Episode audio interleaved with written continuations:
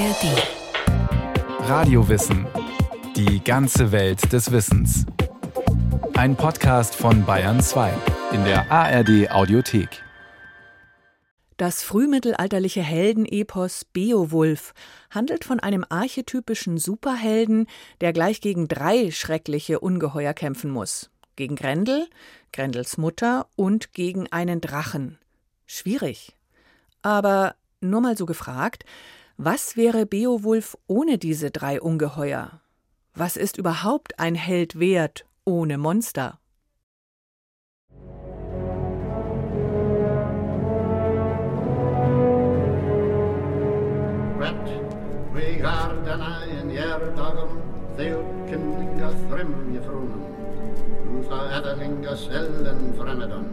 Was von den Gerdänen Großes wir hörten, den Volksbeherrschern in früheren Tagen, wie diese Könige Kämpfe fochten. Eine der größten Schätze der Weltliteratur. Das frühmittelalterliche Heldengedicht gilt als das bedeutendste erhaltene Einzelwerk angelsächsischer Sprache. Auf 3182 Stabreimzeilen wird erzählt von einem unvergleichlichen Helden und seinem Kampf gegen grässliche Ungeheuer. Es wird gefeiert in der großen Halle des Dänenkönigs Hrothgar. Ein Anwohner kann der ausgelassenen und mitselig fröhlichen Stimmung wenig abgewinnen. Er kommt persönlich vorbei, aber erst als die Party vorüber ist. Und er klingelt nicht.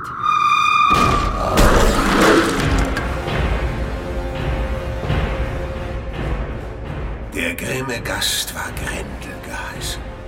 Ein mächtiger Markgänger, der die Moore bewohnte.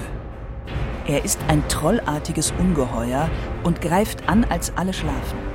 Er tötet nicht nur, er frisst seine Opfer. Zwölf Jahre lang sucht der menschenverschlingende Grendel mit den übermenschlichen Kräften die Halle von König Hrothgar heim. Das Monster mordet und verwüstet, weil es die Fröhlichkeit und die Musik, die in der Halle erklingt, nicht erträgt. Da kann nur noch eines helfen. Ein Held. Beowulf ist mein Name. Mannhafter Taten viel beging ich jung schon. Mir ward Grendels Tun in meiner Heimat heillos verkündet. Der Titelheld der heroischen Dichtung, überliefert nur in einer einzigen Handschrift, die in der British Library von London gehütet wird. Die Handschrift selbst wird auf ungefähr das Jahr 1000 datiert. Die Dichtung jedoch ist offenbar älter und stammt wohl aus der ersten Hälfte des 8. Jahrhunderts. Sie gilt als das englische Nationalepos. Das haben wir natürlich im Nachhinein dazu erhoben in unseren literarischen Kanon. In der Überlieferung ist es kein Einzelwerk, also kein Buch mit Deckel und schönen nummerierten Seiten, wie wir das heute vielleicht kennen, sondern es ist mit anderen Texten zusammen überliefert in einem Manuskript, das heißt Cotton Vitellius A XV. Dr. Alan van Beek hat mit einer Arbeit über Riesen in der Literatur des Mittelalters promoviert und erforscht Ungeheuer, Monster und Fabelwesen in mediävistischen Dichtungen. Da darf Beowulf natürlich nicht fehlen. Denn der Monstertöter Beowulf muss gleich gegen drei Ungeheuer bestehen. Grendel, Grendels Mutter und einen Drachen. Kämpfe, in denen er seine bis heute ungebrochene Faszination entfaltet.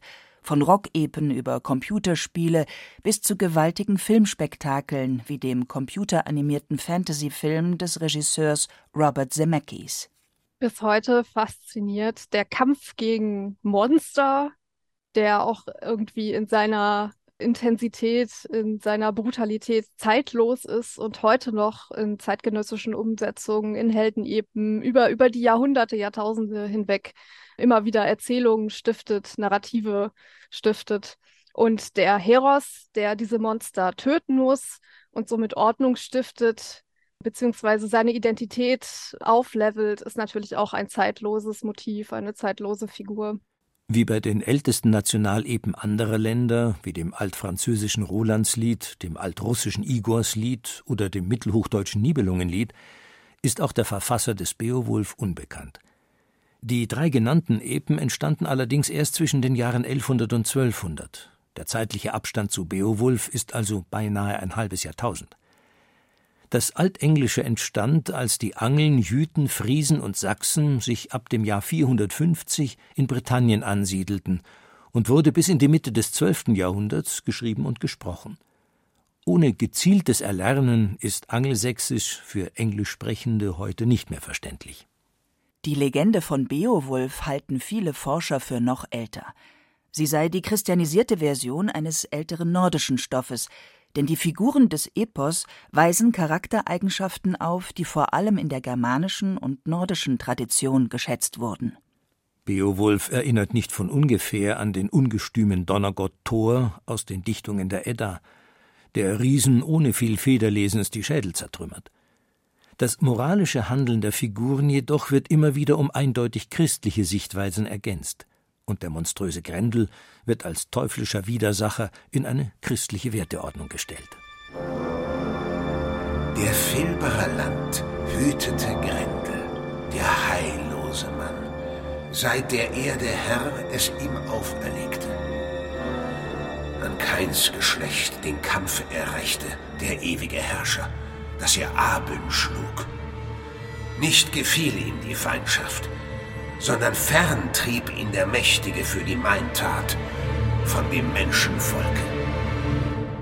Grendel ist ein, im Englischen heißt es Fiend on Helle oder Helle Gast, also ein Wesen der Hölle, und wird in Bezug gesetzt zu Kain. Also in der biblischen Darstellung, Kain ist ja der erste Mörder, der seinen Bruder Abel erschlägt, und in der mittelalterlichen Interpretation, also das ist ja, die Heilsgeschichte hat ja einen ganz besonderen Bezug auch zum Werk, weil das in einer sogenannten, Tolkien nennt das Time of Fusion, entstanden ist, wo so pagane Elemente und christliche Elemente parallel zueinander im Werk sind und auch in einer Zeit verschriftlicht worden, wo die Christianisierung wahrscheinlich noch nicht ganz abgeschlossen war. Insofern ist es umso interessanter, dass Grendel von Kain abstand, also er ist Kaines Künne, und reiht sich somit in eine Genealogie ein von Übeltätern. Erläutert Alan van Beek. Kaines Künne, ein Nachkomme von Kain, zu dessen Vater schon in jüdischen Legenden nicht Adam, sondern Satan gemacht wurde. Seine Nachkommen und damit auch Grendel werden so zu Abkömmlingen des Teufels. Von ihm die Unholde Allensprossen, Riesen und Elbe, und der Orkenvolk und die Giganten, die mit Gott kämpfen. Dem Monstertöter Beowulf wird so der Nimbus eines Kämpfers gegen die Mächte der Hölle verliehen. Ungeheuer sind keine unerklärliche Geschmacksverirrung, sondern wesentliche Figuren und Teil der Grundgedanken des Beowulf-Gedichtes. So sinngemäß die These von J.R.R. Tolkien, weltberühmt als Autor von Der Hobbit und Der Herr der Ringe und gewissermaßen der Vater der modernen Fantasy-Literatur. Tolkien war hauptberuflich nicht Schöpfer der Welt Mittelerde, sondern Professor für englische Sprachwissenschaft an der Universität Oxford. Er übertrug 1926 den Originaltext von Beowulf in modernes Englisch. In seiner Vorlesung Beowulf – The Monsters and the Critics, Beowulf, die Ungeheuer und ihre Kritiker, aus dem Jahr 1936, in deutscher Übersetzung bei Klett-Cotta erhältlich, widerspricht er entschieden den Kritikern, die sich an den fantastischen Motiven des Beowulf reiben. Tolkien hat damals wirklich gesagt, okay, wir brauchen die Monster, die sind Teil des Werkes, insofern müssen sie auch Teil der Analyse sein, um überzeitliche Strukturen zu analysieren. Und diese Monster dienen auch epochenübergreifend als Bedrohung dieser bestehenden Ordnung. Und um die wiederherzustellen, braucht es eben außergewöhnliche ProtagonistInnen. Und Beowulfs Identität spiegelt sich auch in den einzelnen Monstern. Die Fehler, Verfehlungen, die Menschen machen im religiösen Sinne, spiegeln sich ja auch in den Monstern wieder. Die haben also auch etwas Menschliches an sich. Und Monster sind sozusagen auch ein Weg, die dunkle Seite der Identität zu spiegeln. Das passiert ganz häufig in Heldenepen, dass der Held ohne sein Monster auch gar nicht existieren kann. Tolkiens The Monsters and the Critics ist die wohl einflussreichste Literaturkritik zu Beowulf, die je geschrieben wurde. Die Einflüsse des Beowulf auf Tolkiens Fantasy-Kosmos wiederum sind ebenso unübersehbar. Der Drache Smaug oder die gesamte Schilderung der fiktiven Kultur des Reitervolkes von Rohan sind nur die prominentesten. Der Beowulf-Stoff wiederum verdankt Tolkien, dass die fiktiven Elemente des Textes nicht mehr als belanglos abgetan werden, sondern als Schlüsselelemente der Erzählung gelten. Hat man Beowulf früher in 2 Teile gegliedert, Teil 1 die Abenteuer des jungen Helden und Teil 2 Königtum und Tod, so unterscheidet man heute meist 3 separate Teile. Teil 1 Grendel. Hab auch erfahren, dass der Furchtbare seiner Wurmhaut wegen Waffen nimmer fürchtet. Wir erfahren, dass weder Schwert noch Axt Grendel verwunden können, weshalb Beowulf ihm nackt und waffenlos entgegentritt. Wir wissen zwar, dass Grendels Abstammung bis auf den biblischen Kain zurückreicht, aber wenig darüber, wie er genau aussieht. Also Grendel ist ein Wesen, was im Text nicht so ganz klar geschildert wird. Also es würde mir jetzt schwerfallen zu sagen, so und so sieht der aus. Man hat immer nur so Bits and Pieces von ihm. Insofern finde ich die Adaption von Zemeckis da so interessant, weil sobald Grendel in die Halle kommt, gibt es dann so einen Strobo-Effekt. Und man sieht so wie bei Cloverfield oder bei Freud das Unheimliche sozusagen nie am ganzen Stück, sondern immer nur in so blitzhaften Ausschnitten. Das trägt schon mal sehr zur Intensität bei. Also sowohl im Text als auch im Film lässt sich da eine Parallele dieses blitzhaften Ausschnittes in der Darstellung Grendels beobachten. Beowulf und seine Krieger erwarten den Unhold nachts in der Halle von König Hrothgar. Grendel tötet einen der Männer, ein wilder Kampf entbrennt. Da fühlte der Frevelstifter, dass keinen Mann er noch in Mittelgard fand, im Erdkreise, unter anderen Menschen, von härterem Handgriffe. Im Herzen wuchs ihm Furcht. Beowulf bekämpft Grendel mit bloßen Händen und reißt dem Monster einen Arm aus. Tödlich verwundet flieht Grendel. Der vordergründig dämonische Unhold Grendel wurde in der Literaturwissenschaft als Riese interpretiert, als ein Symbol der Wildheit, die gezähmt werden muss, als Gegenstück zur christlichen Ordnung der Dänen, als die Schattenseite der menschlichen Seele, der Seele König Hrothgars oder als der dunkle, unzugängliche Teil von Beowulfs Persönlichkeit. Es gibt auch Interpretationen, dass der Arm der Phallus ist, der ausgerissen wird. Und es geht natürlich mal wieder um Potenz und Männlichkeit. Also da kann man weiter dran rum analysieren, bis der Arzt kommt. Der Arzt kommt zu spät für Aschere, Hrothgars vertrauenswürdigsten Kämpfer. Denn der Sieg Beowulfs über Grendel, der ausgiebig gefeiert wird, ist keine endgültige Lösung des Problems. Teil 2 – Grendels Mutter. Seine Mutter nun, gier- und grimmvoll gehen sie wollte, sorgvollen Gang, den Sohn zu rächen. Grendels Mutter nimmt nach der Siegesfeier blutige Rache, deren Opfer der Krieger Aschere wird. Beowulf und seine Männer greifen Grendels Mutter an und verfolgen sie ins Moor, zu einem See. Beowulf taucht durch ihn in eine verborgene Höhle, die Stätte des Unheimlichen. Grendels Mutter, der Druckfeste, drängte mit dreuendem Zorne. Zunächst scheint Grendels Mutter im Kampf die Oberhand zu gewinnen. Doch endlich siegt Beowulf und enthauptet Grendels Mutter. Tiefer in der Höhle stößt er auf den sterbenden Grendel und köpft auch ihn. Auch bei Grendels Mutter bleibt die Grenze zwischen Ungeheuer und Mensch unklar. Der Zorn über das Schicksal ihres Sohnes erscheint menschlich nachvollziehbar. Ihre äußere Erscheinung aber ist die eines Monsters. Sie wird auf jeden Fall als schrecklich und monströs beschrieben.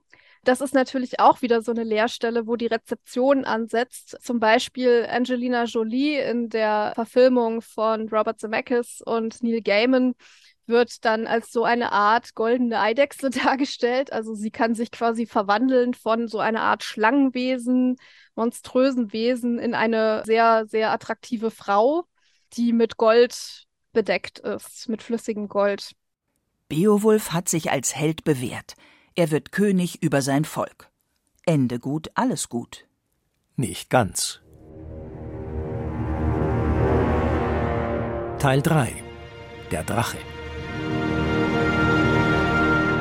50 Jahre nach Beowulfs Sieg über Grendel und seine Mutter stiehlt ein Sklave einen goldenen Kelch aus dem Hort eines namenlosen Drachen.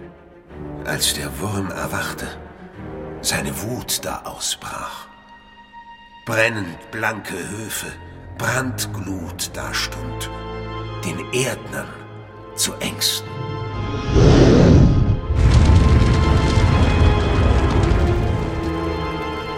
Beowulf stellt den Drachen, der seine Länder verwüstet. Nur einer, der getreue Wiglaf, wagt es, ihn zu begleiten. Noch einmal bleibt Beowulf siegreich, wird jedoch tödlich verwundet. Der Windzug lag, bis es das Beinhaus gebrochen hatte, heiß am Herzen.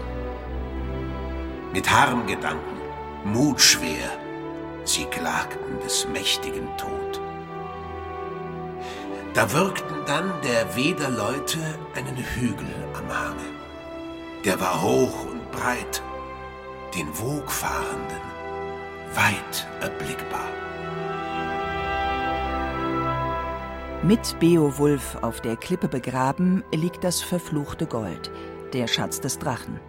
Beowulf ist kein Epos, kein ausgeweitetes Heldenlied, sondern ein heroisch-elegisches Gedicht. In gewisser Hinsicht sind die ersten 3136 Zeilen das Vorspiel zu einem der bewegendsten Grabgesänge, die je geschrieben wurden. So hat es J.R.R. Tolkien verstanden.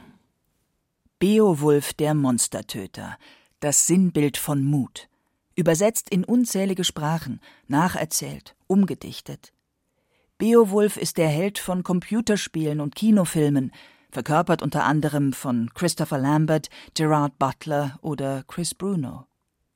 Richard Wagner plante sogar eine Beowulf-Oper, widmete sich aber dann doch lieber dem Stoff der Edda und den Nibelungen.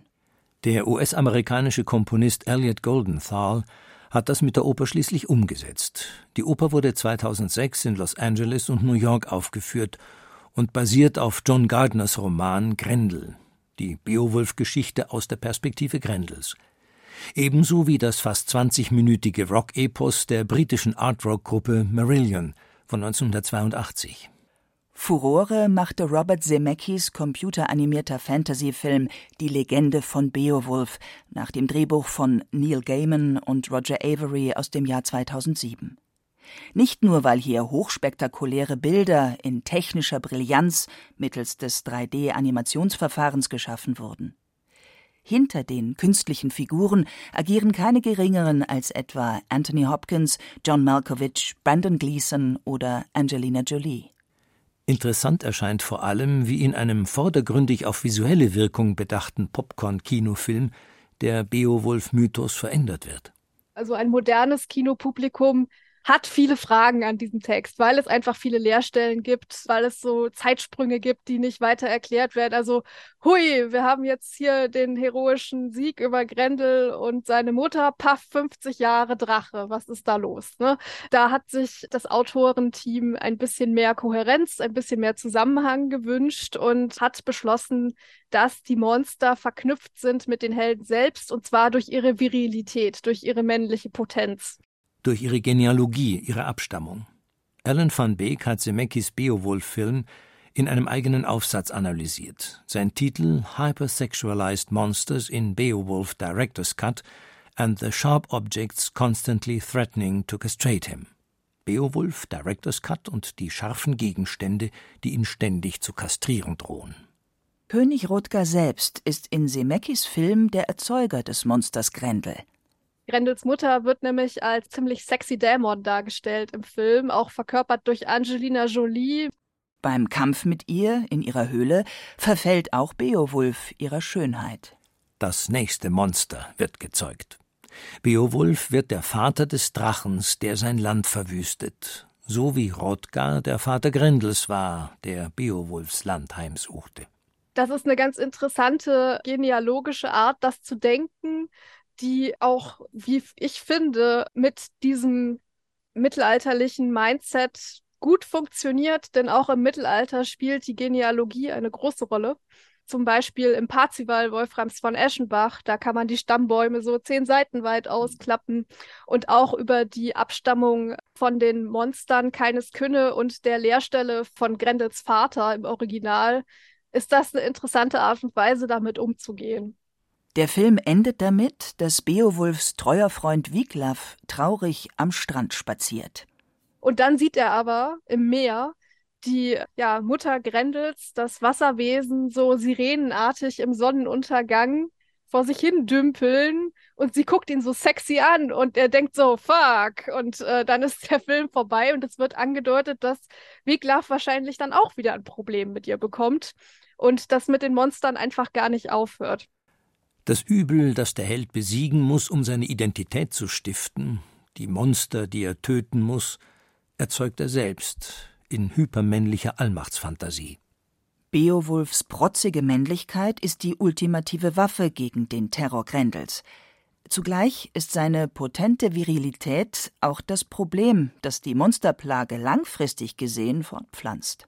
Die Genitalien sind der Quell allen Übels. Monsters come out of your cock. Dass die Gegner im Beowulf-Mythos Monster sind, hat seine Geschichte größer und wirkmächtiger gemacht, als wenn es nur um den Untergang eines großen Königs gegangen wäre.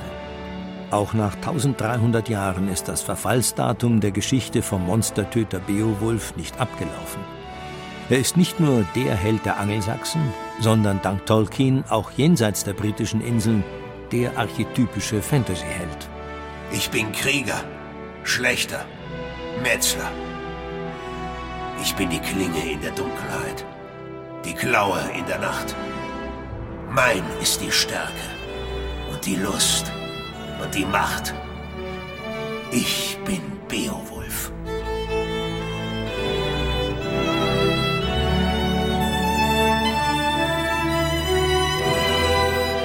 Maidens oder Erlas sind von Heeres wert Verschärft von Mund. Etwas froher Gewahr, Werks und